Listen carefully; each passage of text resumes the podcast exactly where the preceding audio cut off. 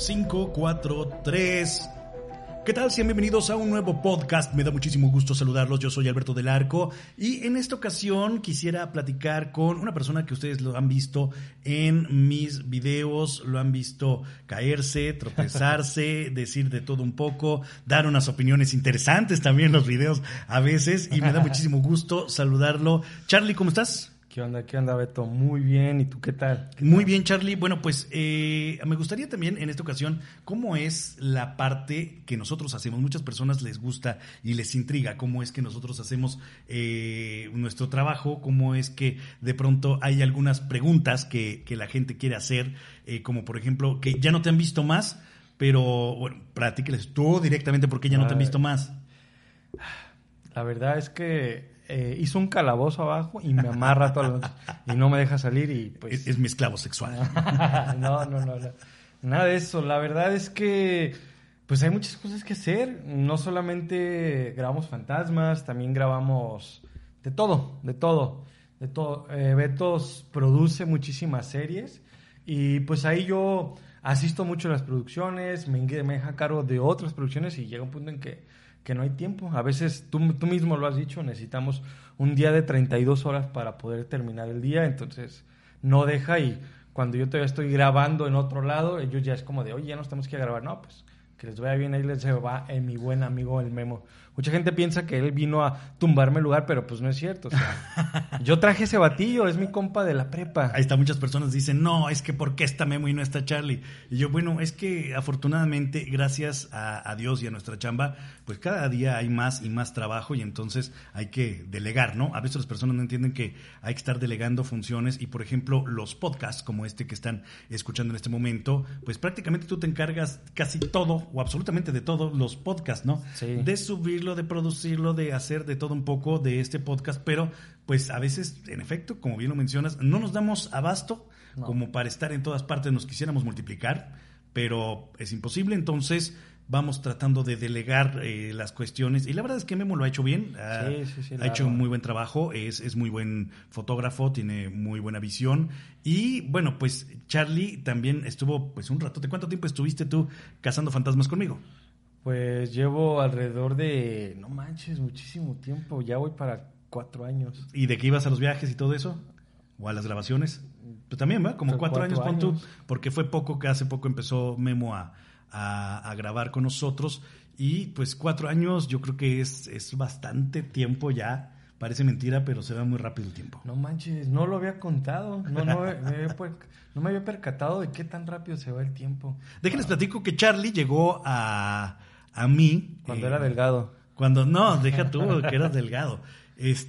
Hace pues esos 4 años nosotros teníamos una oficina ahí cerca del centro de Guadalajara, por así decirlo, en la zona de Chapultepec, donde estamos en un edificio muy viejo, muy lúgubre, uno de los más antiguos de Guadalajara, sí. Y ahí tenemos una oficina, un pedacito donde trabajábamos. ¿Y cómo es que llegaste? Pues llegué pidiendo pan frío y no tenía. Dijo, ¿no quieres trabajar? Y pues vente. ¿No quieres trabajar? La tengo de editor camarógrafo. Fue muy extraño. Mira, déjame contarte. Ajá, es que todo porque ¿quién te recomendó? ¿Cómo fue que? Aris. ¿Ah, fue por Aris? Fue Aris. Aris es otra persona que está en la producción. Que ya está aquí con nosotros. Que ya está con nosotros, estaba en varias partes y bueno, hace tiempo estuvo trabajando conmigo.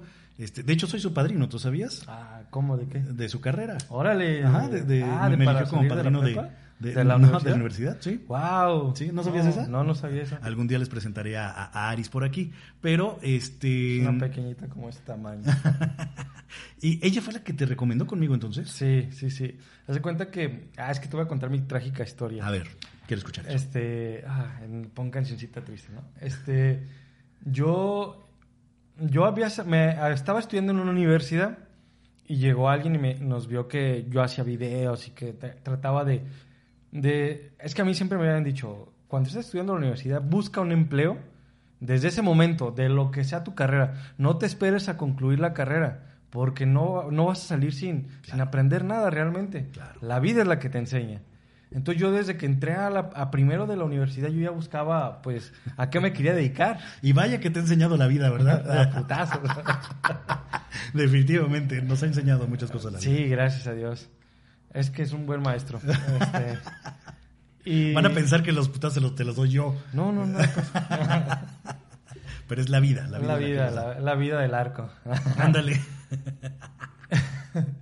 Y una persona nos jaló a trabajar con él para ayudarlo en producciones para políticos. Y al final resultó una estafa. ¡Qué raro! Sí. Eso nunca pasa. Políticos que te dicen, ven, ayúdame a hacer videos, te voy a pagar, que mira, que esto y que nunca te pagaron. Nunca. ¡Qué raro! Nunca pasa. Y me salí de la universidad porque ya tenía un empleo normal y no podía pagarlo, la escuela. Y me fui con esa otra persona a trabajar y nadie me pagó y me tuve que salir de esa universidad. Me volví a meter a otra universidad donde estaba Aris. Y yo ya no tenía equipo de producción porque me habían robado, no tenía nada. Y yo estaba desesperado en conseguir un empleo. Y ella publicó de que necesitaba a alguien que le ayudara a grabar un evento, pero que no necesitaba equipo, que ahí se lo iban a prestar. Es cierto.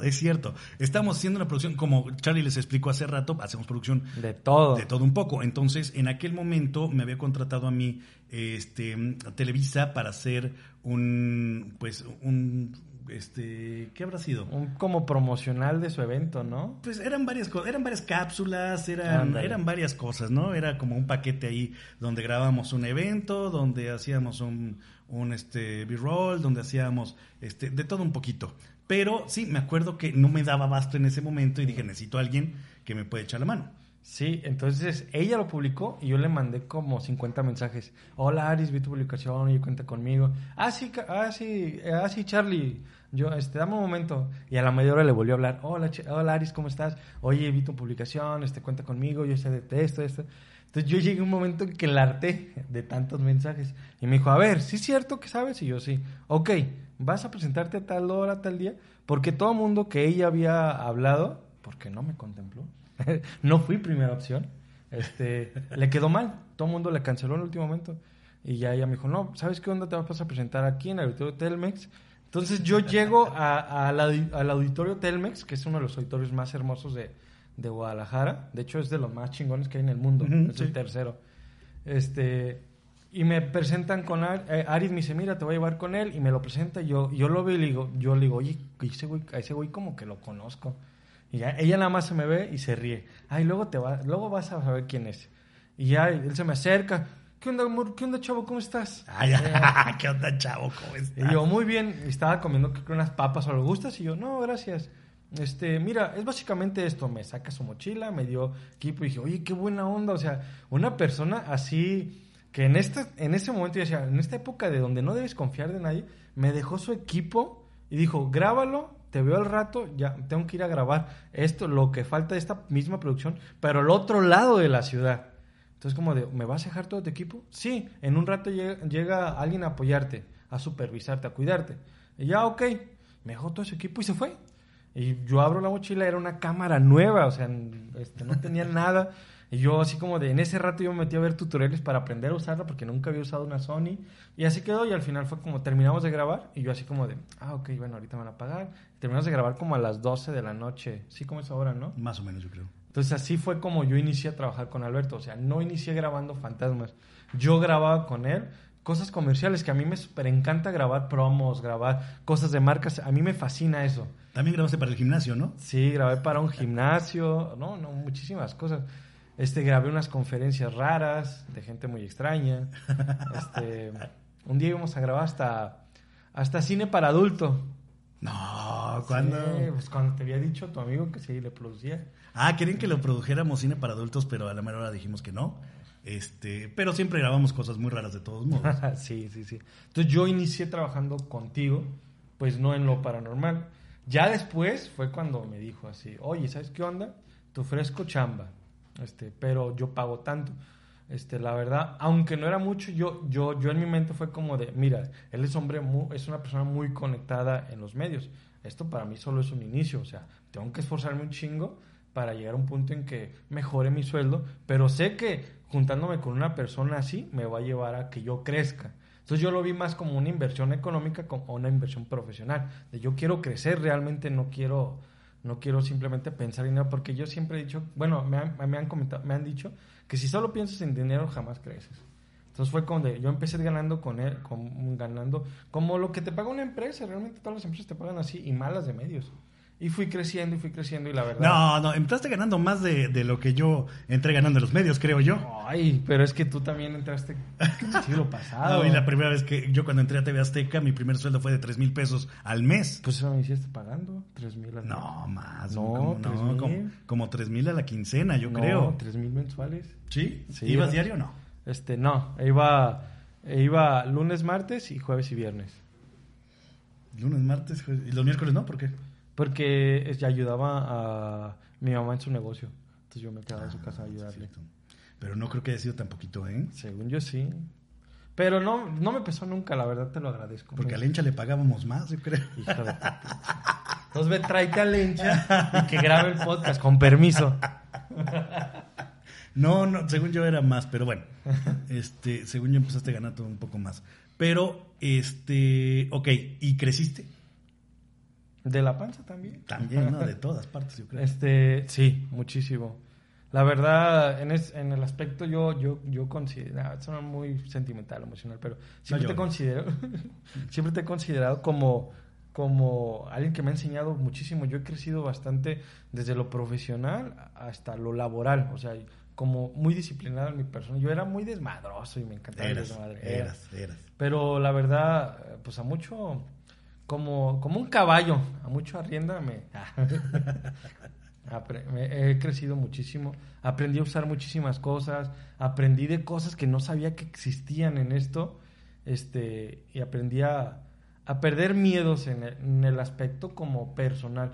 Yo tuve un problema que tengo poco, que la verdad no lo so, bueno, no poco, desde que tú me iniciaste en esta vida, ¿no? Pero yo siempre cuando trabajaba con personas, siempre cada vez que sentía que estaba con una persona que sabía más que yo o que era ya alguien pues muy profesional, me hacía chiquito y me quedaba así y así era como de, ay, es que no puedo decirle que no, o sea, y pues tú me enseñaste de no, ok, no sabes, pero te le pegas, aprendes y demuestras que puedes aprender o que puedes ser igual que esas personas, o sea es que como hacer más, no bravo, pero sí más, ¿cómo se diría? Más macho palomo. ¿Más qué? Macho palomo. ¿Qué es eso? Así como más bravo para hacer las cosas, más. Okay. Entonces, yo como de, ok, Beto siempre ha sido como de, si tú cuidas mi espalda, yo cuido la tuya y nos cuidamos. Entonces, creo que es lo que más aprendí, que dar lealtad que dar lealtad hacia ti. Ok. Bueno, ahora, por otra parte, creo que hemos vivido muchas experiencias juntos, divertidas, interesantes, y yo creo que de todo tipo, al grado que, pues, en una ocasión tuviste que cambiar tu residencia para seguir trabajando. Uy, ya sé. Oh, yo era un hijo de mami y papi, y que viene este güey y me saca de mi casa. No. Sí. Es que fue un... Nosotros cuando nos cambiamos a Tijuana fue un cambio de estilo de vida al 100%, fue un caos, fue todo. Él llega a Beto y nos dice, chicos, nos están ofreciendo esto por irnos a chambear a Tijuana. O sea, nosotros estamos hablando de que somos de Guadalajara y nos vamos a ir hasta el límite del país. Literalmente nos fuimos a vivir al límite del país. Hasta la punta. Hasta la punta, literalmente. Sí. Y fue como... Fuera un cambio, era como de... Pues, ¿a qué te quedas? ¿A no crecer? O sea, era una buena oportunidad de ir, crecer. Sigues creciendo con la persona que te llevó y creces en otros ámbitos, porque la verdad, pues, sí nos sirvió bastante estar allá. En lo profesional, aprendimos muchas cosas todos. Desde él hasta nosotros, aprendimos muchísimo. Entonces, fue como de, ok, vale la pena el riesgo. No hay pedo, o sea... Si algo sale mal, pues solamente nos regresamos y ya. Sí, digo, no era así como tan sencillo de si algo sale mal nos regresamos, pero en aquel momento nada más teníamos la opción de, pues, tenemos que irnos para allá, y prácticamente, pues, éramos un equipo un poco más pequeño que ahora, pero a todos les hice la misma pregunta, ¿no? Hice una junta, yo les dije, a ver, chicos, está esta opción, yo quiero que me digan en este momento qué es lo que piensan y qué es lo que podríamos hacer. Como bien lo dijo Charly, yo creo que siempre, si hay algo que me ha caracterizado, es que siempre veo por por mi equipo y por alrededor de mi equipo, ¿no? Y que no pase como ninguna injusticia con mi gente. Siempre trato de estar muy al cuidado y al pendiente de ellos, de todo lo que va a pasar. Entonces les dije, ¿saben qué? La opción es esta. Nos vamos a Tijuana de esta manera y vamos a echarle ganas y vamos a seguir haciendo cosas muy padres allá. O pintamos topes en Guadalajara, ¿no? Quien quiera ir, adelante. Quien no quiera ir, pues lo voy a entender, no pasa nada. Yo sé que es un cambio radical de vida. Demasiado radical. Completamente. Entonces, en ese momento hicimos la junta y estuvo bien chido porque todos dijeron, no, pues yo voy. Todos dijeron, jalo, nadie se rajó y todos nos fuimos para Tijuana. Todos. Y realmente el estilo de vida de Guadalajara y el estilo de vida de Tijuana son completamente distintos. Vivimos a ritmos completamente alejados uno del otro, y hasta la identidad social de Tijuana es completamente distinta a la identidad de Guadalajara, ¿sabes? O sea, creo que ya era desde ese choque cultural en que te vas a Tijuana y tú dices, pues sigue siendo el país, pero no, es otra ciudad completamente. Yo siempre lo he dicho, Tijuana es como un país completamente distinto al resto de México, y vaya que hemos conocido muchas partes de México, hemos ido a Monterrey, Veracruz, Sinaloa, y todos tienen como esa misma identidad que identifican a México, pero Tijuana es completamente distinto, y no es que no me desagrade, al contrario, me gustó, pero sí era como era un choque como de, ay güey, ¿cómo es aquí? ¿Cómo hacen las cosas? Ya desde el simple hecho de que la vialidad peatonal ahí, cómo respetaban a la gente para caminar, desde ahí te quedas, y es algo tan simple y común que tú dices, ay, qué extraño tiene eso, ¿no? Pero en realidad así es como desde ahí ves el cambio y cómo va costando todo, cómo va cambiando, cómo es para ganarte hasta un peso allá es distinto aquí. Así es, entonces desde ahí cambió todo, pero esta no fue la única experiencia que tú tuviste conmigo, o al menos en este equipo de trabajo que he formado con el paso del tiempo, que se han agregado personas muy valiosas. Creo que cuento con un equipo muy, muy chido de profesionales, muy comprometidos con su chamba, y que, pues, por supuesto que se convierte también en una especie de familia. Una familia muy curiosa, una familia muy rara, pero al final del día, una familia. Y hay algo que quisiera que compartieras, Charly. Yo me acuerdo que dentro de todos los trabajos que nosotros realizábamos en alguna ocasión, lo que hicimos fue, o hacíamos también, eran los videoclips musicales. Uy. ¿Qué tal esa escuela? Ay, no. Hicimos, ay no, ¿cómo te lo digo? ¿Cómo podríamos decirlo? Grabar videoclips era algo muy chido, la verdad. Son cosas muy chingonas, pero muy pesada. Uh-huh. No, fue, un día grabamos, es que me gusta contar experiencias pues, pero un día tuvimos que grabar en un edificio que apenas estaban construyendo, o que estaban construyendo los departamentos del edificio, o sea, el edificio ya estaba terminado como tal. Pero el equipo estaba literal en el sótano, y teníamos que grabar en el helipuerto, y los elevadores llegaban hasta el piso 15, no, hasta el piso 9, y teníamos que caminar del piso 9 hasta el piso 30, creo, ¿no? Algo así. Entonces íbamos con maletas, con todo, y era rápido porque ese video se tenía que grabar en un solo día, y el día siguiente teníamos que grabar otro videoclip de esos mismos chavos. En 3 días tenemos que grabar 3 videoclips en 3 locaciones distintas. Y era literal, yo me quedé dormido en casa de Beto, de que puso había camas, colchonetas y toda parte. Y fue como de, ¿se quieren meter a bañar? Y yo, no, a la chingada. Llegamos a las 2 de grabar esa producción, y el llamado era a las 6 de la mañana del día siguiente.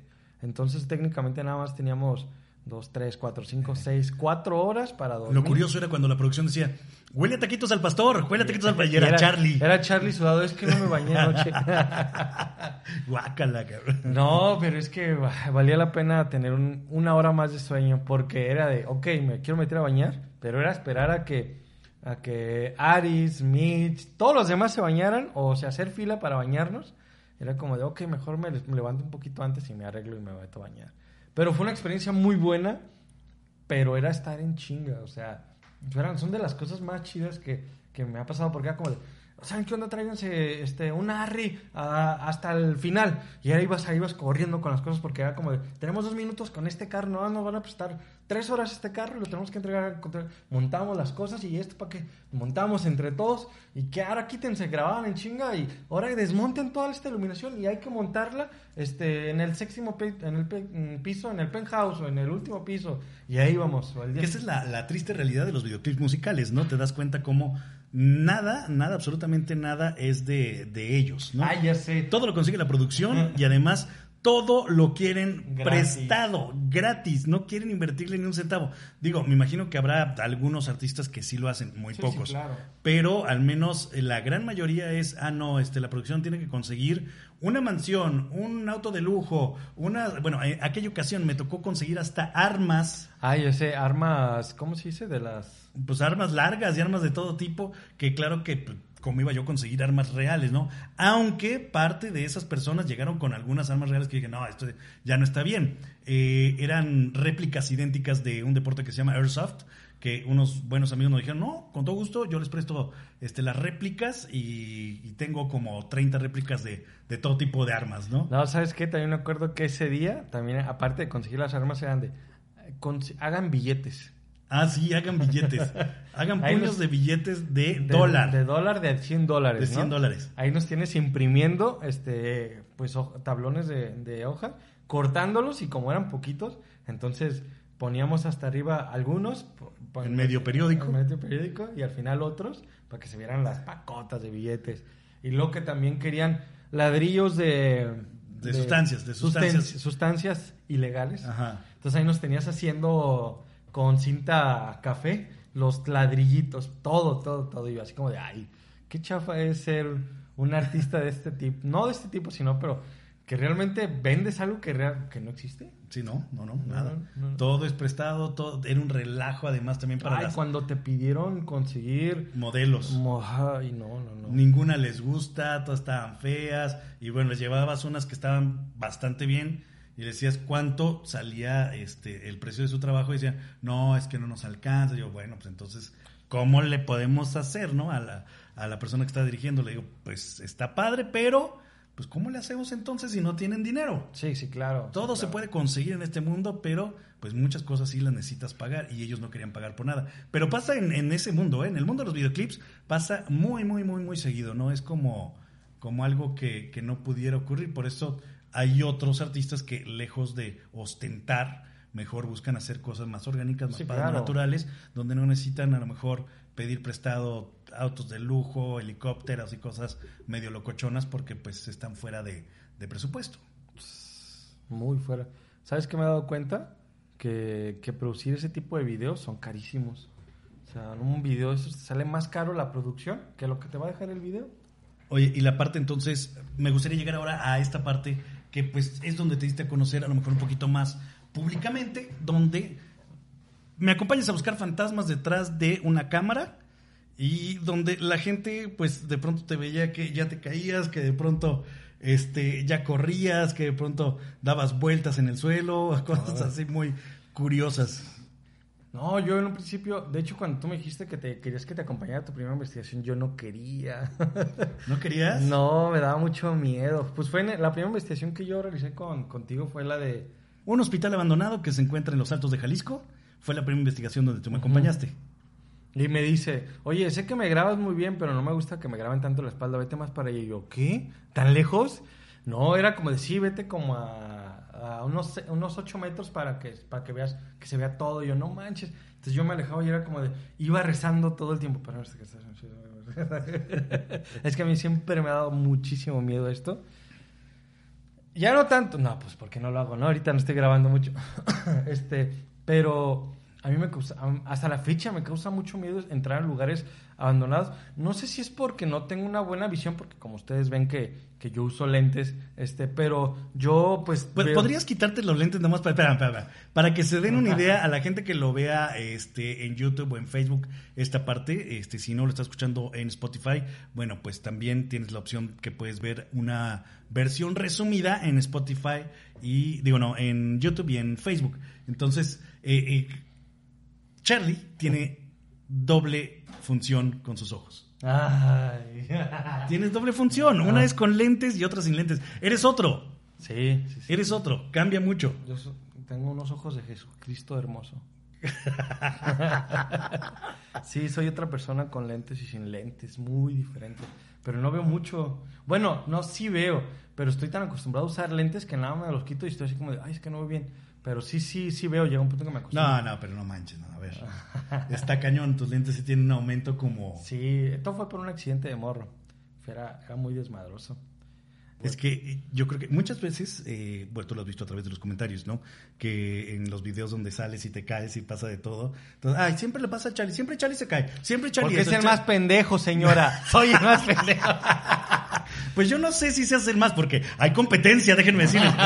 No, no es cierto. No sé si es por eso, pero la realidad es que sí le pasa todo a Charly, todo. Por eso quería mostrarles también... Estoy vivo, no me mató. Gracias a Dios, no me morí en otra investigación.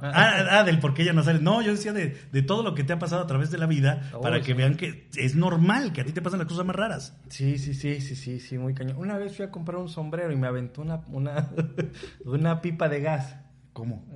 Venía así en una motito, en una como motito hipster que yo tenía en ese entonces. Hipster. Y, sí. Ahora sí le llaman a las itálicas. Para robar gente. Ándale. Y yo venía en la motito y pues se puso en verde como a esta luz. Y yo aceleré y salió una pipa de gas y voló mi sombrero. Yo no, y ya me caí yo. Y en él se quebró mi casco de atrás, la moto fue pérdida total. No manches. Y me dijeron, oye, pero yo así como si nada, yo así como de, me caeré todo lo que quiera, me puede pasar, pero soy como un gato. Soy ágil para los... Es que ya me ha dado tantos golpes en la vida, es que ya sé caer. Caes parado. Caí parado. Oye, Charly, platícame ahora la parte de los fantasmas. ¿Cuál ha sido, yo creo que... Esta es la pregunta que siempre nos hacen y que la gente, por algún motivo, les gusta escucharla. ¿Cuál ha sido el lugar donde más te has asustado de los que has ido? ¡Wow! Tijuana no cuenta. Tijuana. Ay, no. Bueno, es que está muy larga la lista. Ah, sí, también. Está larga la lista en ese aspecto. Podría empezar con en las que yo... Ah, no, pues en ese estuve bien. Pues en ese era tu asistente. Pásame esto, cuando salíamos a Consejería Cuadro. En la casona de Ciudad Victoria yo me asusté muchísimo. Pero es porque nadie sabe, creo que esa parte nunca salió porque no se pudo ni grabar bien. Pero cuando estábamos grabando adentro de la casona de Ciudad Victoria, había una carcajada de una mujer. Uh-huh. Nadie escuchaba y yo hasta que le dije, oye, escucha, vete, escucha. Una mujer carcajeándose. Y estamos hablando de que tú dijeras, ok, la casa estaba a un lado de otra casa y era la vecina. No, la casa estaba como aislada de la población como a 1 kilómetro. Estaba la comunidad y la casa una estaba subiendo el cerro sola, o sea, así sola. Y no había nada alrededor. Entonces escuchaba las carcajadas de una mujer. Y era unas carcajadas que la verdad te metían demasiado miedo. A mí me asustaba demasiado. Y una Biblia nos estaba siguiendo. O sea, entraba... Explica eso, güey, porque se oye muy chistoso. Sí, se oye muy extraño. Atrás de un... Ya sé. Es que entramos, vimos una Biblia a un lado, una Biblia de esas chiquitas. El Nuevo Testamento. Y la vimos y Beto la abre, pues ahí la dejas. Seguimos caminando, esa misma Biblia en otra habitación estaba. Y como, ¿qué pedo? Subimos, grabamos y ahí estaba la misma Biblia. Beto la empieza a leer y se empieza a escuchar como si lloraran perros, golpes, madrazos, y así se escuchaba horrible el lugar, como si hubiese una pelea de animales. Uh-huh. Y después cierra la Biblia y como si nada, o sea, como si no hubiera ruido. Nos fuimos y como al día siguiente a mí me mandan mensajes por Instagram un muchacho. Oye, hola, vi que estaban grabando aquí en Ciudad Victoria. De pura casualidad, ¿no se encontraron una Biblia? Y yo, no mames. Entonces yo así como de, ¿es real esto? Y yo, sí, brother, sí nos la encontramos. Porque, es que cada vez que alguien, no todo el mundo le pasa, pero hay personas que nos hemos encontrado una Biblia y cuando alguien más se mete a quererla buscar, ya no está la Biblia. Uh-huh. Sí, sí, sí. Entonces para mí ha sido una de las investigaciones que más me ha asustado esa, porque me quedó muy marcada. Muy, es recurrente, ¿no? Es como una historia recurrente de esta casa que me gustaría regresar, hay que volver un día de estos. Sí, a mí, aparte está muy chida la locación, a mí sí me gustaría que fuéramos a Ciudad Victoria a grabar eso, Porque, y estaría muy buena ahorita que ya hay más equipo, porque en ese entonces, aunque teníamos una cámara muy chida, íbamos como muy escasos de equipo como tal. Uh-huh. Y ahora sí es como, oh, podríamos poner más cámaras para ver si vemos algo más cañón. Estaría padrísimo, ¿no? Sería buena idea el volver a este lugar y a varias otras locaciones que también creo que nos han impactado. Oye, Charly, nada más ya por último, porque creo que ya nos colgamos un poquito con podcast y tenemos todavía que hacer muchísimas otras producciones. La pregunta del millón, porque seguramente muchísimas personas en este momento es lo que están preguntando. Dímela, soy virgen todavía. ¿De dónde? Del cabello. Del cabello. ¿Que les gusta mi look? Está bien chido. Que si todavía ganas $3,000 pesos, güey. No, me descontó. Ya ganó 1,500. No. Bendito Dios. Me ha ido muy bien. Gracias, Beto. Gracias, Dios. Gracias, Dios. Gracias, Dios. Gracias, Virgencita Guadalupe. No me quejo. Me ha ido muy bien. Sí, nos explota la nómina así bien cañón. No te creas. Nos va bien, es muy justo este hombre, nos paga realmente. Sí, Beto es de esos hombres que si nos ve que nos falta pan, se saca el pan de la boca, lo tira al suelo y dice, cómetelo. No te creas. Y no lo da. No, él, yo siento que por eso también a él le ha ido muy bien, y que yo le quiero dar como consejo a la gente: si estás con un grupo de personas y gracias a ese grupo de personas te va bien a ti, pues es justo, y la verdad él lo ha sido muy justo con nosotros, y reparte lo que tú dices. Ok, me lo he chingado por ellos, pues también a ellos le toca una parte. O sea, hay que ser así. Somos un engrane en este pinche mundo que se llama reloj, o como le quieras poner. Entonces, si nos apoyamos entre todos, podemos crecer muy chido. Entonces, si tú creces, yo crezco, y crecemos todos. Entonces, así es, eso se trata la vida. Lo que no saben es que ya tiene el prompter. Le dije, esto vas a decir. Ahorita voy a grabar. No, Beto, por favor. No es cierto. Bueno, pues no me queda más que agradecerte, Charly, por haber venido a este podcast como invitado. Me dio muchísimo gusto tenerte por aquí, y ojalá y no sea la única vez. No, Beto, invítame a más investigaciones. Ya, es que no me quiere llevar ya. Es que Memo hace su jale bien. Pero pues yo... pues ¿por qué creen que tiene blanco aquí Memo, ¡Qué poca! Pregúntenle. No. No, voy a ir a más investigaciones. Yo voy a ir a las que están aquí en Guadalajara, que son... Porque si yo me voy, ¿quién maneja el changarro? Ahí está. Alguien tiene que quedar, ¿no? Leonel, por ejemplo. Leo, es la señora Leo. La señora Leo. Muchísimas gracias, Charly. Déjenos aquí en los comentarios si quieren conocer a todo el crew en una entrevista. Ándale en más podcasts irlos invitando poco a poco. Sí, claro. Y bueno, pues ya vieron, no está muerto, no andaba de parranda, tiene muchísimo trabajo, pero él sigue aquí en el mismo crew haciendo mucho. Nada más que allá cosas. Abajo, abajo en las oficinas del otro. en la parte donde le toca, pues. Exactamente. Y seguramente haremos mucho más cosas, estamos siempre en constante pensamiento para crecer. Sí, claro, se vienen cosas muy chingonas. Hay una serie que ahorita todavía sigue en la incubadora, pero va a estar muy chida. Muy, muy chida. Así es muy, muy cierto. Señores, coméntenos qué más les gustaría ver a través de estos podcasts, o háganoslo saber a través de los comentarios en nuestras redes sociales. Nosotros nos despedimos, Charly, muchas gracias. Muchas gracias a ti por invitarme. Síganme en Instagram, síganme en Facebook, Twitch. Los quiero muchísimo, chicos. ¿Verdad? Muchas gracias, Beto. ¿No? ¿De qué? No estoy aquí bajo mi voluntad. Nadie me tiene amarrado, no hay una pistola apuntándome. Oigan, ¿saben qué nos brincamos? ¿Qué? De las cosas que te pasan. ¿Qué pasó? Que te acabas de recuperar de COVID. Eso no lo contamos. Ay, te voy a decir, a mí me daba COVID como penita. Influenza. Me puse bien malo. Todo, güey, todo. Fueron 2 semanas horribles. Me puse malísimo. Apenas me estoy recuperando. Me recuperé pronto porque, pues, #juventud, ¿no? Pues, pero sí, o sea, me cuidé muchísimo, estuve haciendo todas las terapias que me dieron, estuve muy al pendiente de todo lo que del doctor, iba cada 3 días a hacerme radiografías de los pulmonares, estaba aislado completamente como un encarcelado. Él me hablaba todo cada 2 días, cada vez que se acordaba de mí. No, me hablaba todo el tiempo, pero digo, ¿qué onda? ¿Cómo estás? ¿Cómo sigues? No, ya, pues respiro un poco, así, ok, cualquier cosa llámanos, o pues si te mueres, para ir al funeral o algo así. Entonces... La verdad sí es muy horrible, cuídense mucho, cuídense a sus familiares. El COVID es una enfermedad muy, muy... Ni te avisa cuando te da, simplemente de repente ya estás enfermo, pero ya es porque ya lo traes muy avanzado. Entonces cuídense mucho, no salgan, manténganse en sus casas si aún pueden, cumplan las reglas que ponen sus gobiernos o quien esté al cargo de eso, y usen mucho cubrebocas, gel antibacterial, lávense las manos y no coman en la calle ahorita. No vayan a los tacos. Bueno, okay, a ratos. Si van por tacos me invitan. Ándale. Me encantan los de carne. Los de tripa le encantan. Los de chorizo y longaniza. O los de tu lengua. ¡Qué asco!